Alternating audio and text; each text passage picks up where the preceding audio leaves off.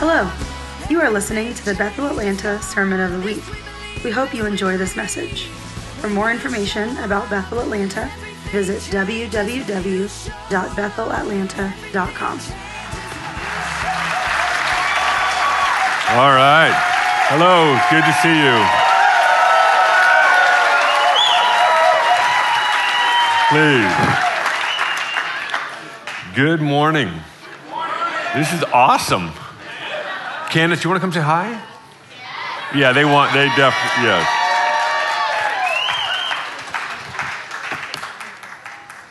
But I just see his goodness all over you. And I just want you guys to know, as someone who comes once a year, that I just see God's goodness. And I just am full of gratitude.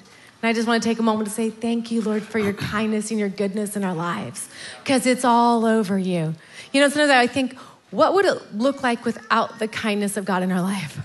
You know, we wouldn't know. But it's all over you. So I'm just so thankful for what God's doing here. And it's a blessing to do anything with you guys. And I just see great things. I just have so, it's, it doesn't even take me faith to see great things for you. Like it's just like, oh yeah, get ready, get ready, and just stay, stay in and stay together. But you're beautiful. We're so thankful to be here. We love you greatly. Bless you, Bethel, Atlanta.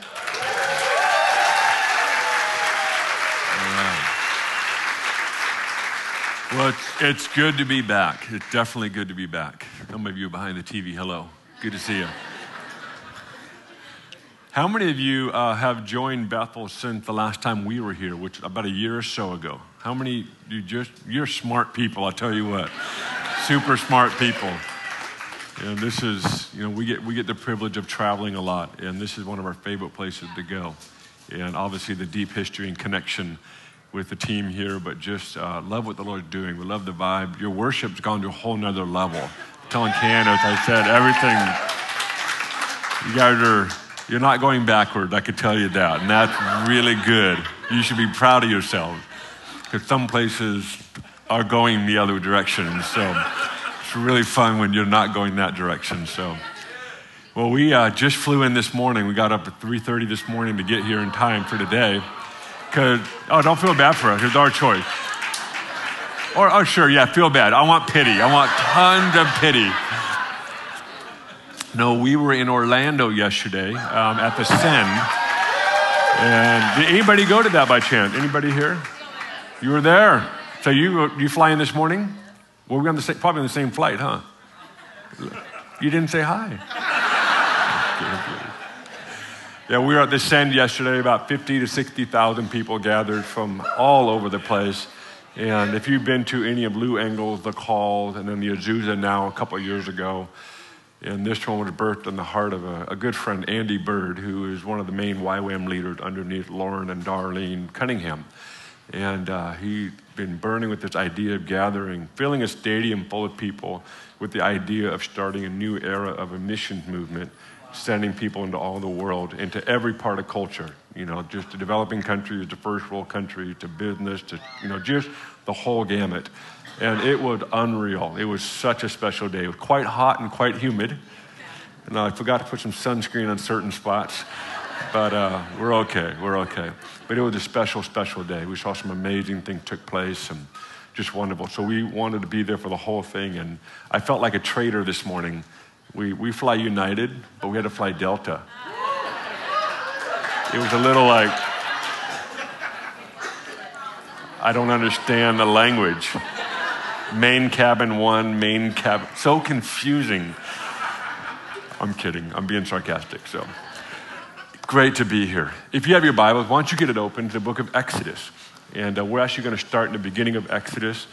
We're in a couple, couple different passages of Scripture and uh, have a good amount of time to share with you just some stuff that we've been going over as a house back home and something the Lord's been really putting on my heart for a, a, season. And, and we are actually, right now, as we speak, we're about a month or two months into a really special outpouring that's been taking place in Redding. We're starting to see just another fresh outpouring take place in, all these pockets and main spaces, small spaces, and children and youth. And it's been really, really special. So we've got some fresh stuff stirring. So my prayer is that um, it continues here and goes to a whole nother level.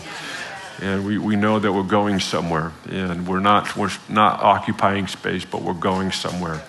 And going with the Lord where He goes. And so we're just seeing some really beautiful stuff take place. And our Christian school, the hallway has become a fire tunnel ministry. It, it, it's actually be, like kids are going to the next class and they don't make it. That kind of stuff. It's really, it's really cool. And then we had a, every, every other month we do what we call night of worship, where we just take a whole Sunday night and just only do worship. So we take all the chairs out in a standing room, uh, pretty much mostly, st- we have some chairs in the back for people that need to sit, but for the most part, a standing room. And uh, that blew up a couple, I don't know, a few weeks ago now. And uh, by the end of the night, I don't know anybody was standing. Let's just put it that way. One of those, everybody's out. It was just beautiful. So we're just really seeing the Lord in, in Wednesday night youth group. And so we're just, uh, we're excited for what the Lord is doing. Just feel like a fresh, fresh outpouring that's taking place. How many can handle more? Yeah. Maybe not handle more, but how many want more? that's probably the better word. So. So, I want to start off today's talk with you about the concept of time. Time is such a fascinating concept in itself. It's on our wrist, it's on our phones, it's, it's on our, the dashes of our cars, it's on the back screen. I mean, time, this whole concept of time, of seconds, minutes, days, and years, and it's just an interesting concept when you start thinking about it. If you notice, have you noticed that depending on how old you are, your perception of time is unique to the age you're at? You know, when you talk to kids, kids do not understand the concept of time. They, they have no grid for it. They don't understand why you can't have dessert till after dinner. They don't, they don't understand that. Now, just so you know, I disagree with that entirely. I actually think dessert is better before dinner. So it is, it's truly, I mean, ask, any, ask my wife, if there's dessert and dinner at the same time, I will always eat the dessert first. And just a side note, my mom said that's actually healthier that way. So that's what I thought. So anyway, so anyway. Although she would prefer that we don't eat that much sugar, but said, Mom, you're never going to set my dad, my brother, and I free from sugar. It just will not happen. We are way too Norwegian to give up that.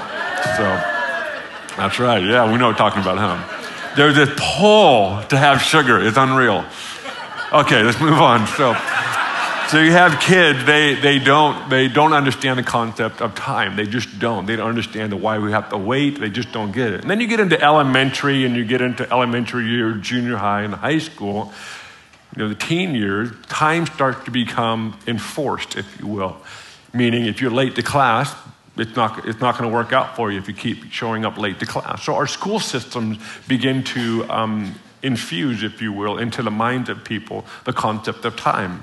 And it just it continues. And it, it's actually really important to learn. This isn't a knock on the education system. This is really important that, hey, there is time. Time is actually very valuable. Because if you don't learn the concept of time by the time you enter your 20s and you start paying bills, it's going to be an issue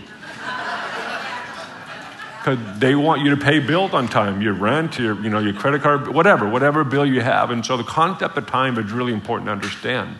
But one thing I've noticed, I don't know about you, but I remember when I was in my 20s, I actually thought I had life all figured out. I so had it dialed in. I could never understand why 30, 40, 50, 60, 80 year olds were so confused on what to do with life. I'm like, you should totally talk to me because I know what I'm talking about. Anybody remember that stage in life? You're like, you thought you had life totally dialed in, you figured life out, you know, your trajectory, you had it all figured out. Now, and something happened when you exit your 20s and you start going into your 30s, is you think you have charge of life. Well, life begins to happen to you. You start feeling life, and all of a sudden you start going, you know what? Everything I thought in my 20s is totally not going to happen at all. It, how many remember that? Your 30s, you're like, oh, wow. Now you're just trying to have a good day. You're just trying to, like, just have a life. That's, that is your view of time in your 30s. Then you hit your 40s, and so we're 42, so we're, we're just, we're two years into our 40s, and there's some thoughts coming to my head that I've never had before. I've heard about them, but I've never felt them. I've never felt, I mean, it, it's really strange. And I, and I actually told myself, ah, you won't, you won't have those thoughts. No, no, they're there. They are so there. And it's, it's reality. It's based on the average male life expectancy in America. I'm past the halfway point. And I go, wow, that's interesting. I never, that never dawned on me that this would come, that I would actually be thinking about not how much, how much time, how much time I have, but how much time do I have left? Not in a negative sense, just the reality of like, wow, it, my clock isn't counting up. It's,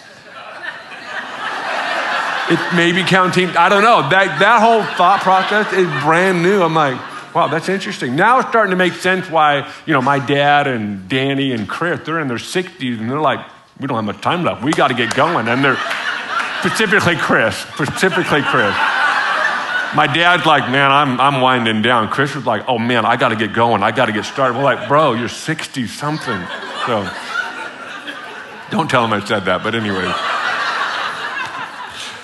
So you're 40, you start, you start having these thoughts of like, wow, I'm halfway ish. You know, I'm right there. How much time do I have? You start looking at time very differently and you start getting picky about how you spend your time your 20s and 30s, you're not really thinking that through, but your 40s, like, mm, no, I'm not giving my time to that anymore.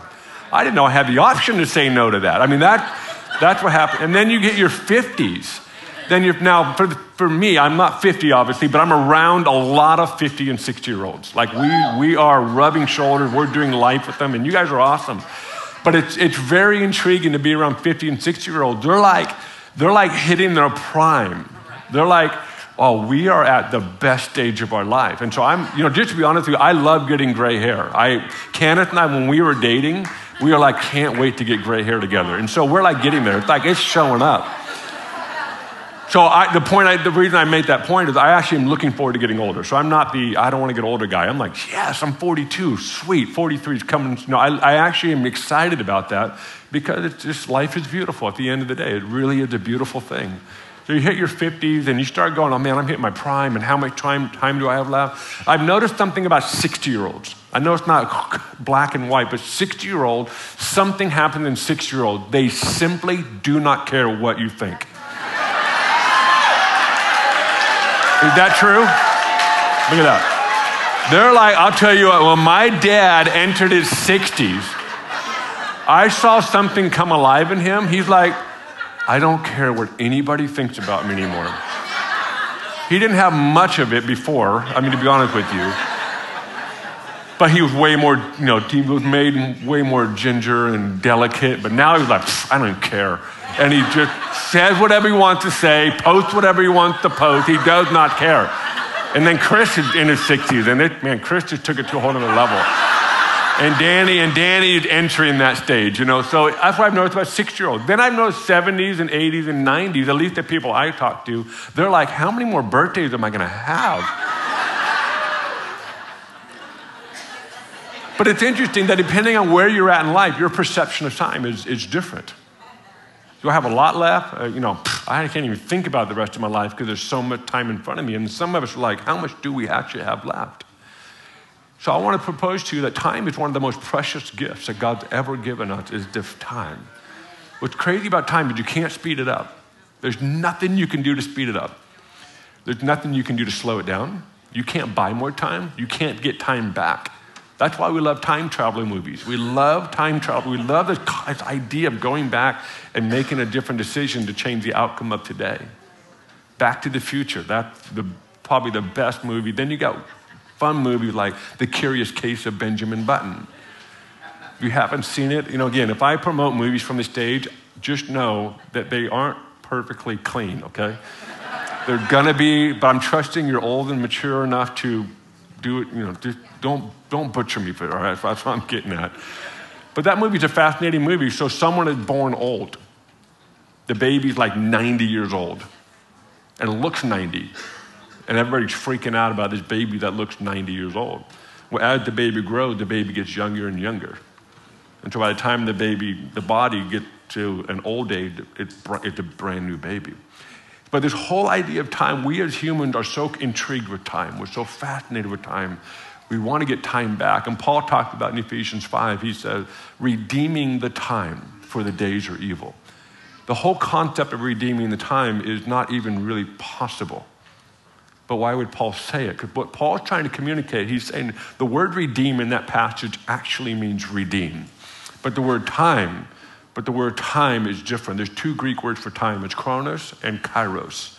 Chronos is the linear concept of time. You know, 12 o'clock, 1 o'clock, 2 o'clock, Monday, Tuesday, Wednesday. It's the chronological order of time. Kairos is an opportune moment in time. To what Paul is saying, the context of his statement, redeem the time because the days are evil. What is he saying? There is an evil agenda on earth right now, and they are taking the kairos moments. And if you want to take time back, then you must redeem time by seizing the kairos, the opportunities that are in front of you. So on earth right now, there's an evil agenda, and then there's what we will call the kingdom agenda, what God wants to do on the earth. Well, just so you know, the other half, if you will, the other side, they're seizing every opportunity they can. They are strategic, they're brilliant, and they're kairosing every moment they can. And it's time for the church, and the church is waking up right now. If you want to redeem time, this is what you do you take every opportunity that's a moment in time. What's intriguing about God, too, because God was not born in time. God has no beginning, has no end. He is the Alpha and the Omega of time. He's the one that created it, started it.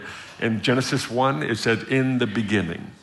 And then as you read scripture, it talked about there will be an end. There's actually going to be an end. Um, one of our pastors, Dann Farrelly, he made a statement several years ago. He said, Our life is on the front end of forever. that the life you have right now is on the front end of forever, which in the context of eternity barely registers on the radar. So we have to understand that yes, we have a beginning, but don't forget we have an end. We have an end to this time on earth. And so we need to be living with eternity in mind.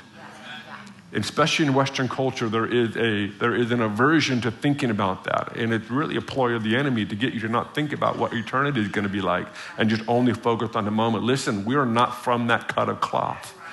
We're from the cut of cloth and we're living for that. We're living with eternity in mind.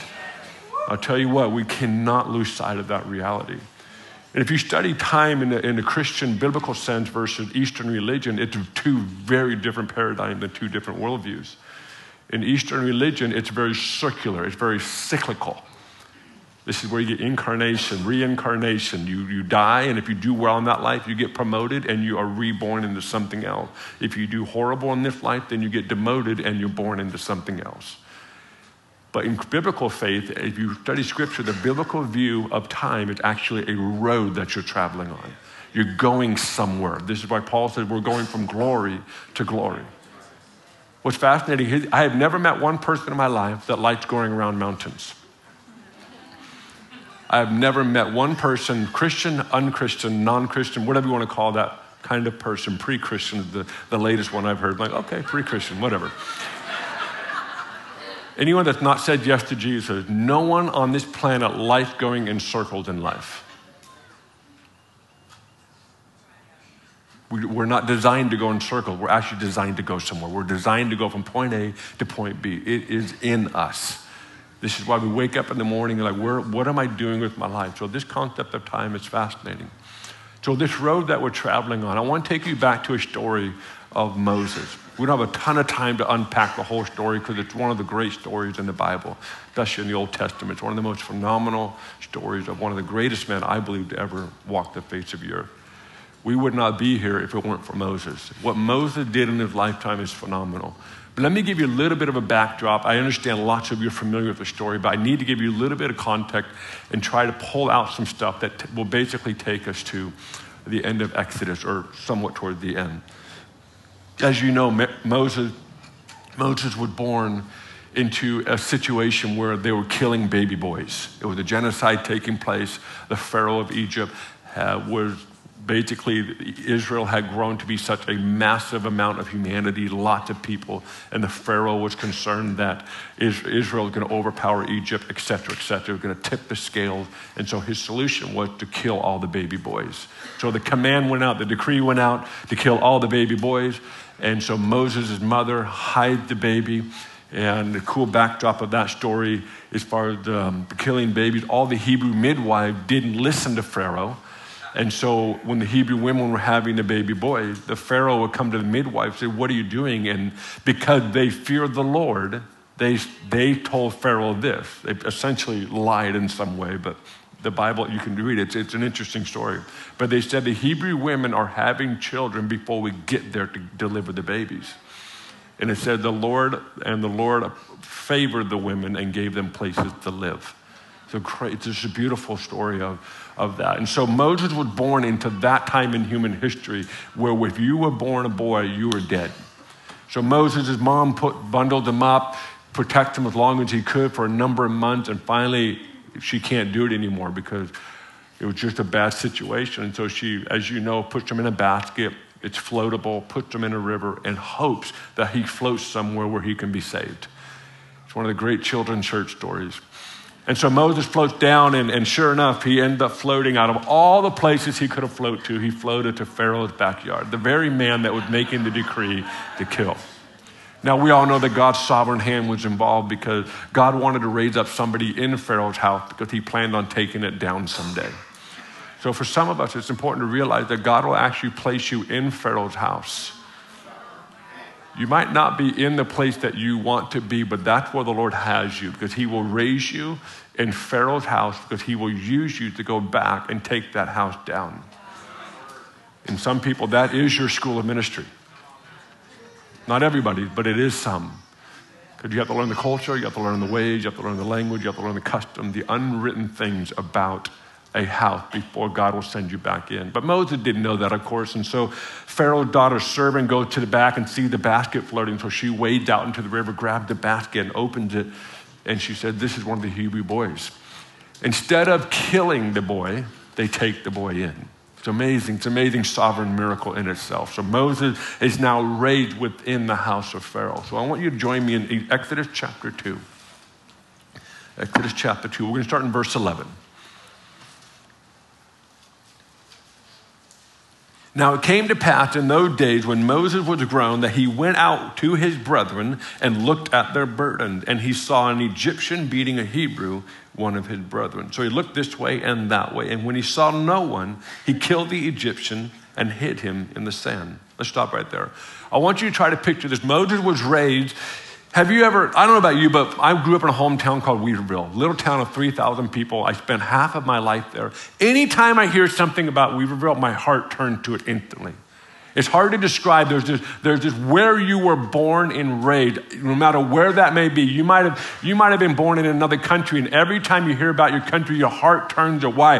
Because there's something in you that is connected deeply to that location, to that people group, to et cetera, et cetera. Some of you know exactly what I'm talking about. We have a lot of international students, and they love Redding, they love Bethel, but man, their hearts ache for their country. That just you can't turn that off. And so here's Moses being raised in the house of Pharaoh in the Egyptian culture. And every morning when Moses opened his window, he'd look out upon his own brothers and sisters and cousins and blood.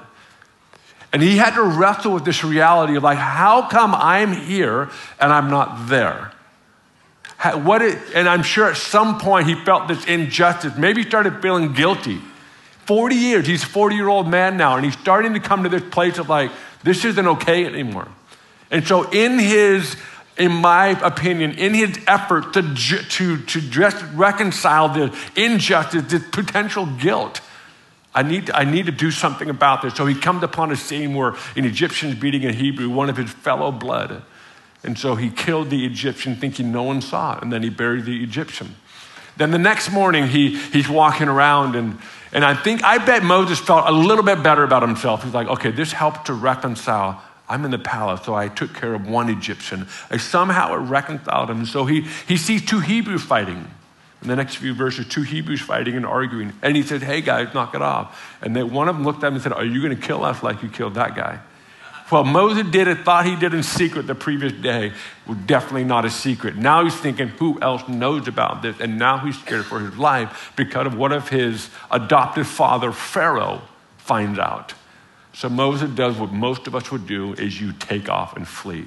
So Moses, now 40 years old, he takes off and he goes to the land of Midian.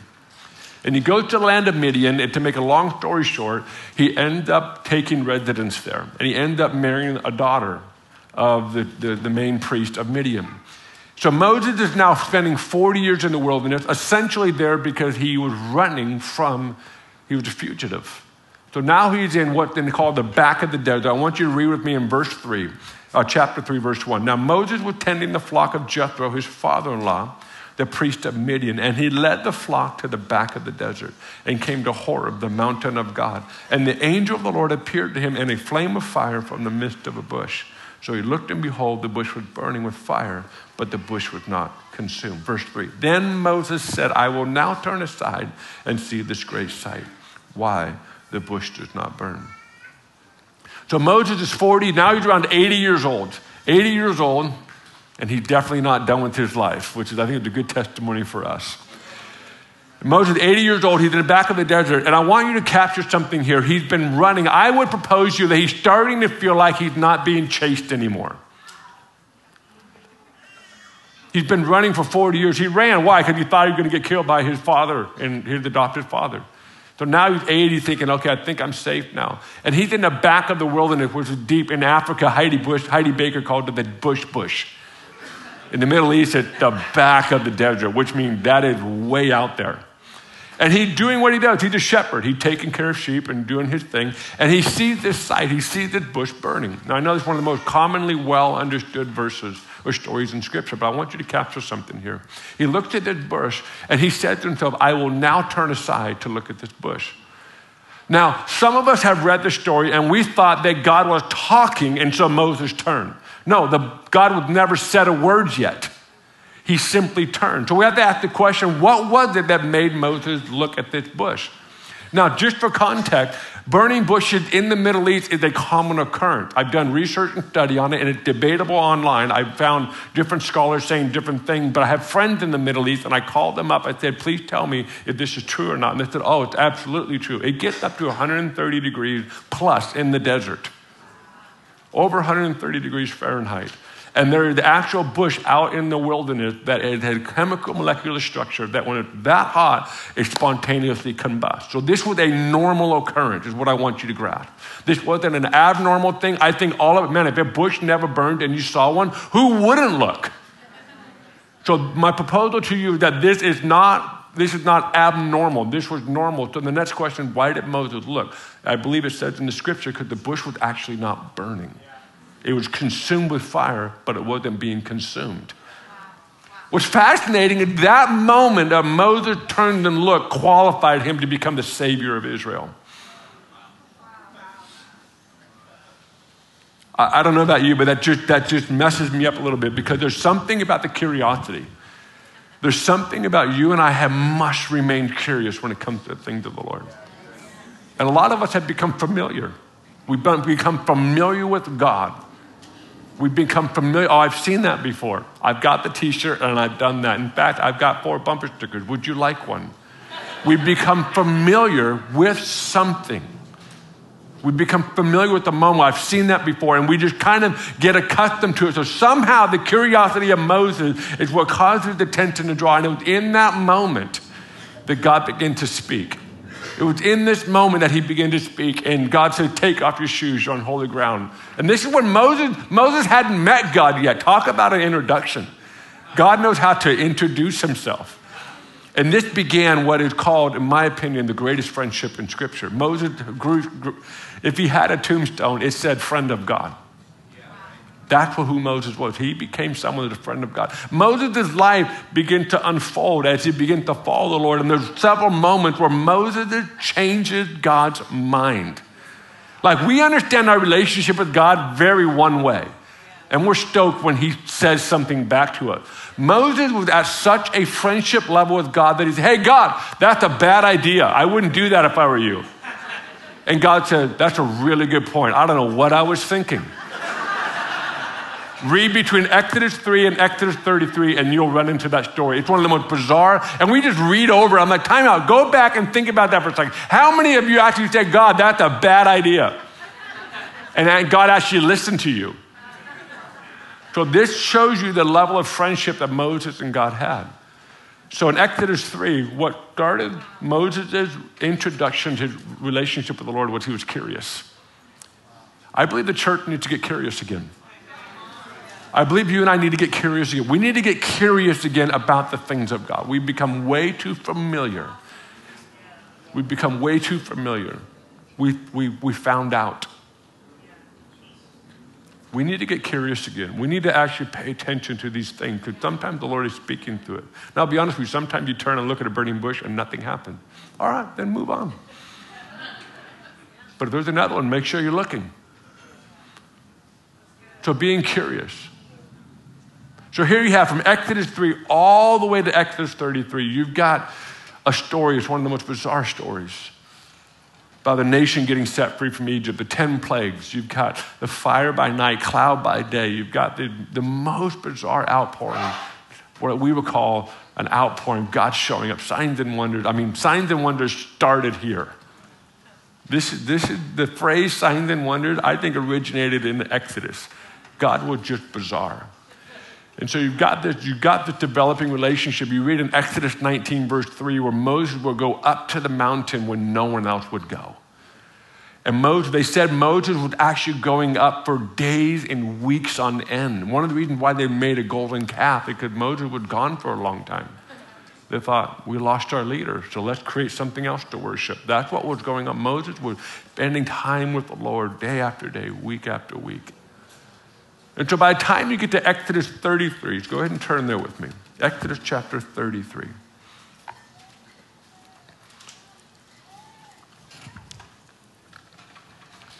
Verse 1, we're going to read verses 1 through 3.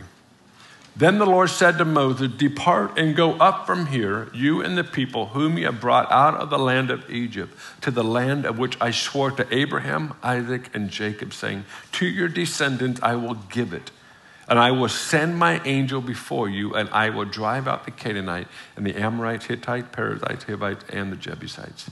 Go up to the land flowing with milk and honey, for I will not go up in your midst, lest I consume you on the way, for you are stiff necked people.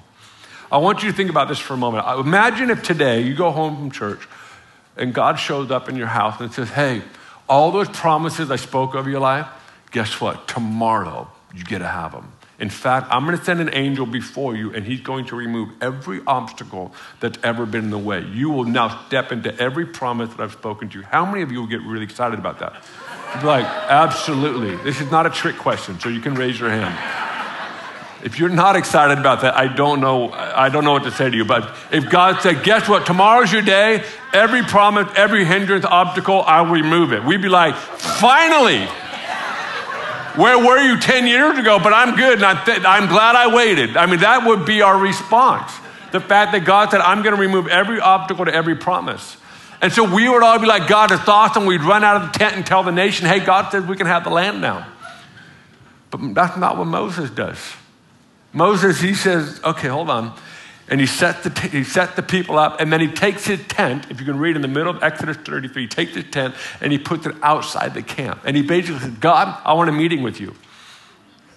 This is, this is the level of friendship Moses had with God.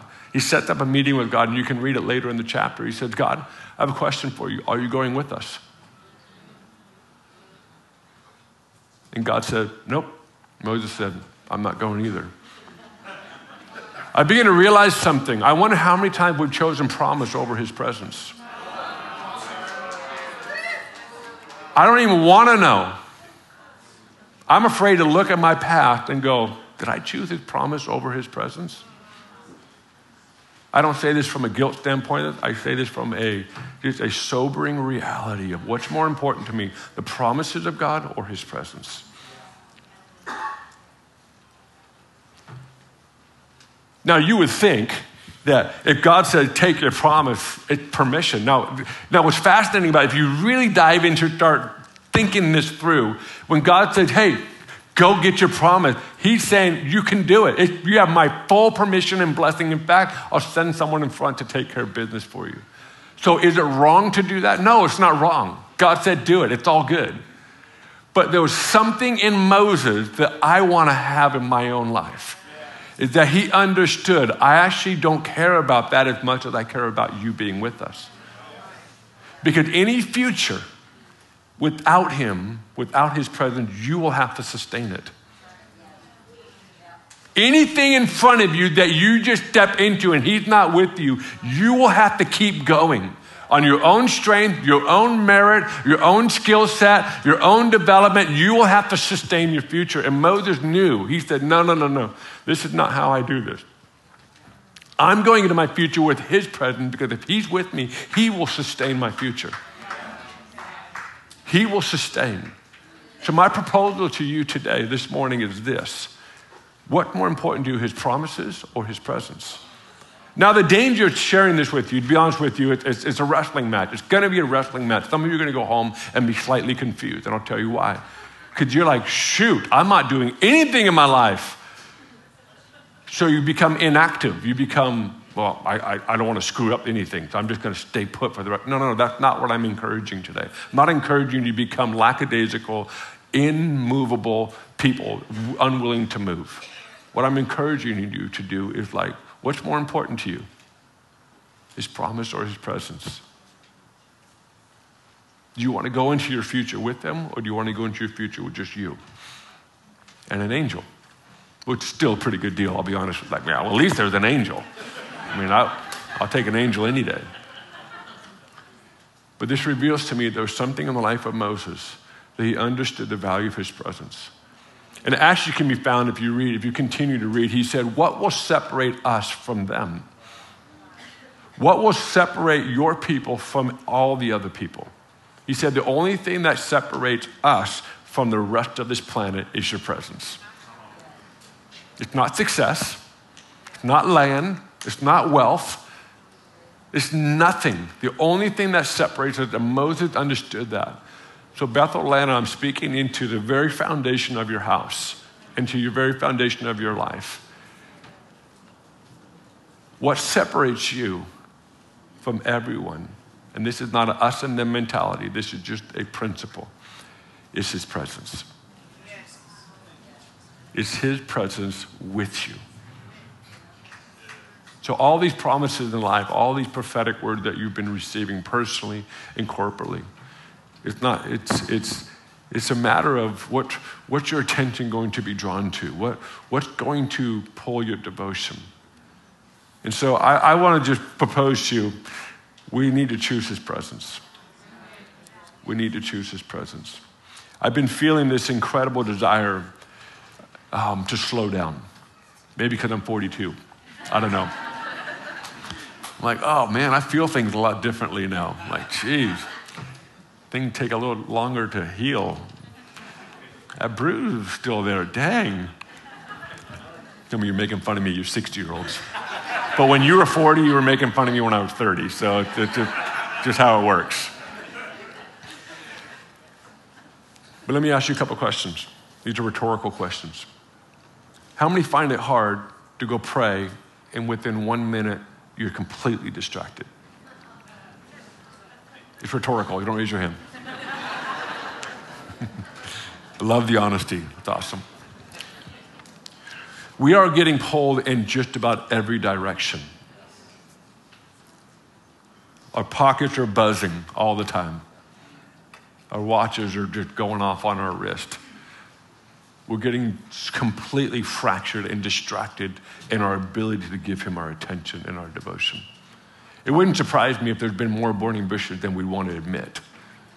Because we're just getting pulled here, we're getting pulled here, we're getting pulled here. And I'm not bashing technology. I love technology. I use the heck out of it.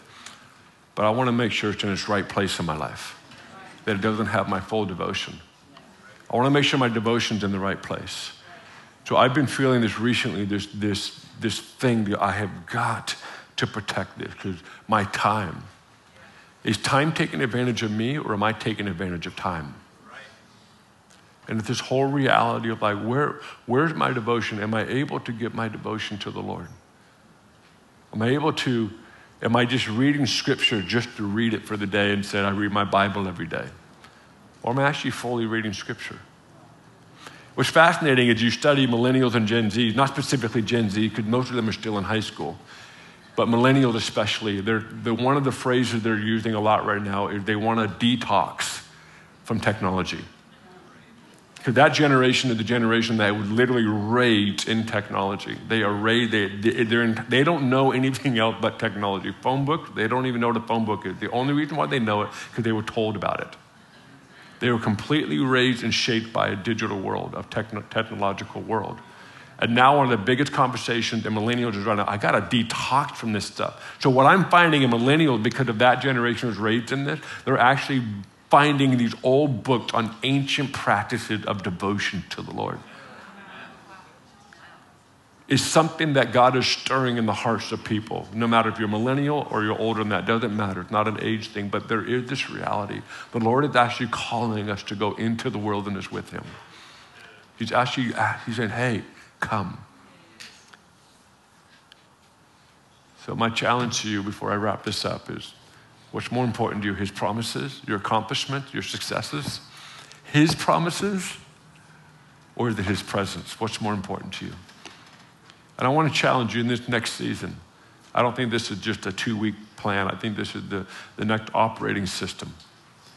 And that is to begin to cultivate a new level of devotion to the Lord, a new ability to give him all of our attention that lasts longer than a minute. That sounds horrible to say, but it's true.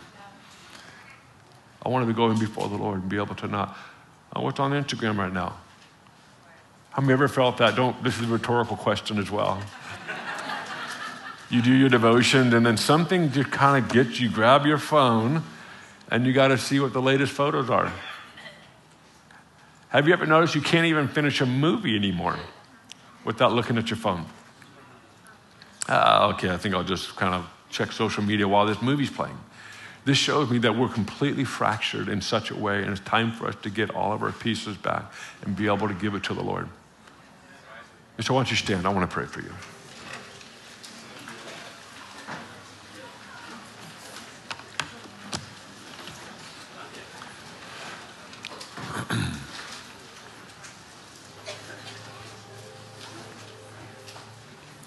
Go ahead and close your eyes for a moment. I just want to take a moment and pray. I feel like feel like there's something special in the room right now. There's an opportunity for us in the room, and and I want to I want to give a moment for us to turn our attention to the Lord.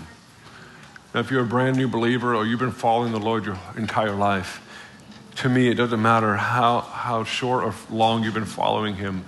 What matters to me right now is that you're willing to step into this new season where His presence is more important than His promises and His successes. That you want to be about Him. It's essential, it's about a friendship. And so, Father, right now, I pray for this house, this family, this church, that this would be a place. And I think it's beautiful that we're in an actual tent. There's something fun and prophetic about that, and even poetic in some way. And I prayed this morning as, as we are gathering in a tent, just like the nation of Israel did, this is where they met with you. This is where Moses would go and Joshua would never leave. And I pray that today we would begin to cultivate a new level of devotion to you. That we would learn to literally slow down and give you our devotion and our attention. Because we, we want to be a group of people, we want to be a nation of people, to, sincerely, that are more about your presence and promises. We know that the future ahead is unbelievable just being a part of a massive event like yesterday. We live in such a great time in human history. But we also want to be a people that recognize that your presence is what separates us. It's not successes, it's not wealth, it's none of that. It's your presence. And I pray for every person in this room today that this burden, this conviction would rest on us to give our devotion, to get our devotion back, to give it to you. And Father, I pray for a grace to rest on this room too, for everybody in this room, a grace to rest on all of us to step into this new season where we turn aside because of curiosity of a burning bush and we would become unfamiliar with you again so we can become curious again. I want to give a moment for people in this room. Keep your eyes closed if you can. I want to give a moment for people in this room if you're here today and you've never given your life to Jesus, you've never said yes to Jesus, you've never said, I want to give my life to him, but for some reason you found yourself in this amazing space and you want to say, you know what, today I want, I want to give my life to Jesus. I want to repent for my sins. I want to be forgiven of my sins so I can spend eternity with Jesus. If that's you today, I want you to raise your hand. Put your hand high up in the air so I can see you. I just want to take a moment, look around the entire room, and make sure we give an opportunity for people to get right with Jesus. Is there anybody in this tent right now that would love to give their life to Jesus? Just put your hand up so I can see you. I'm just going to take my time and look around the room.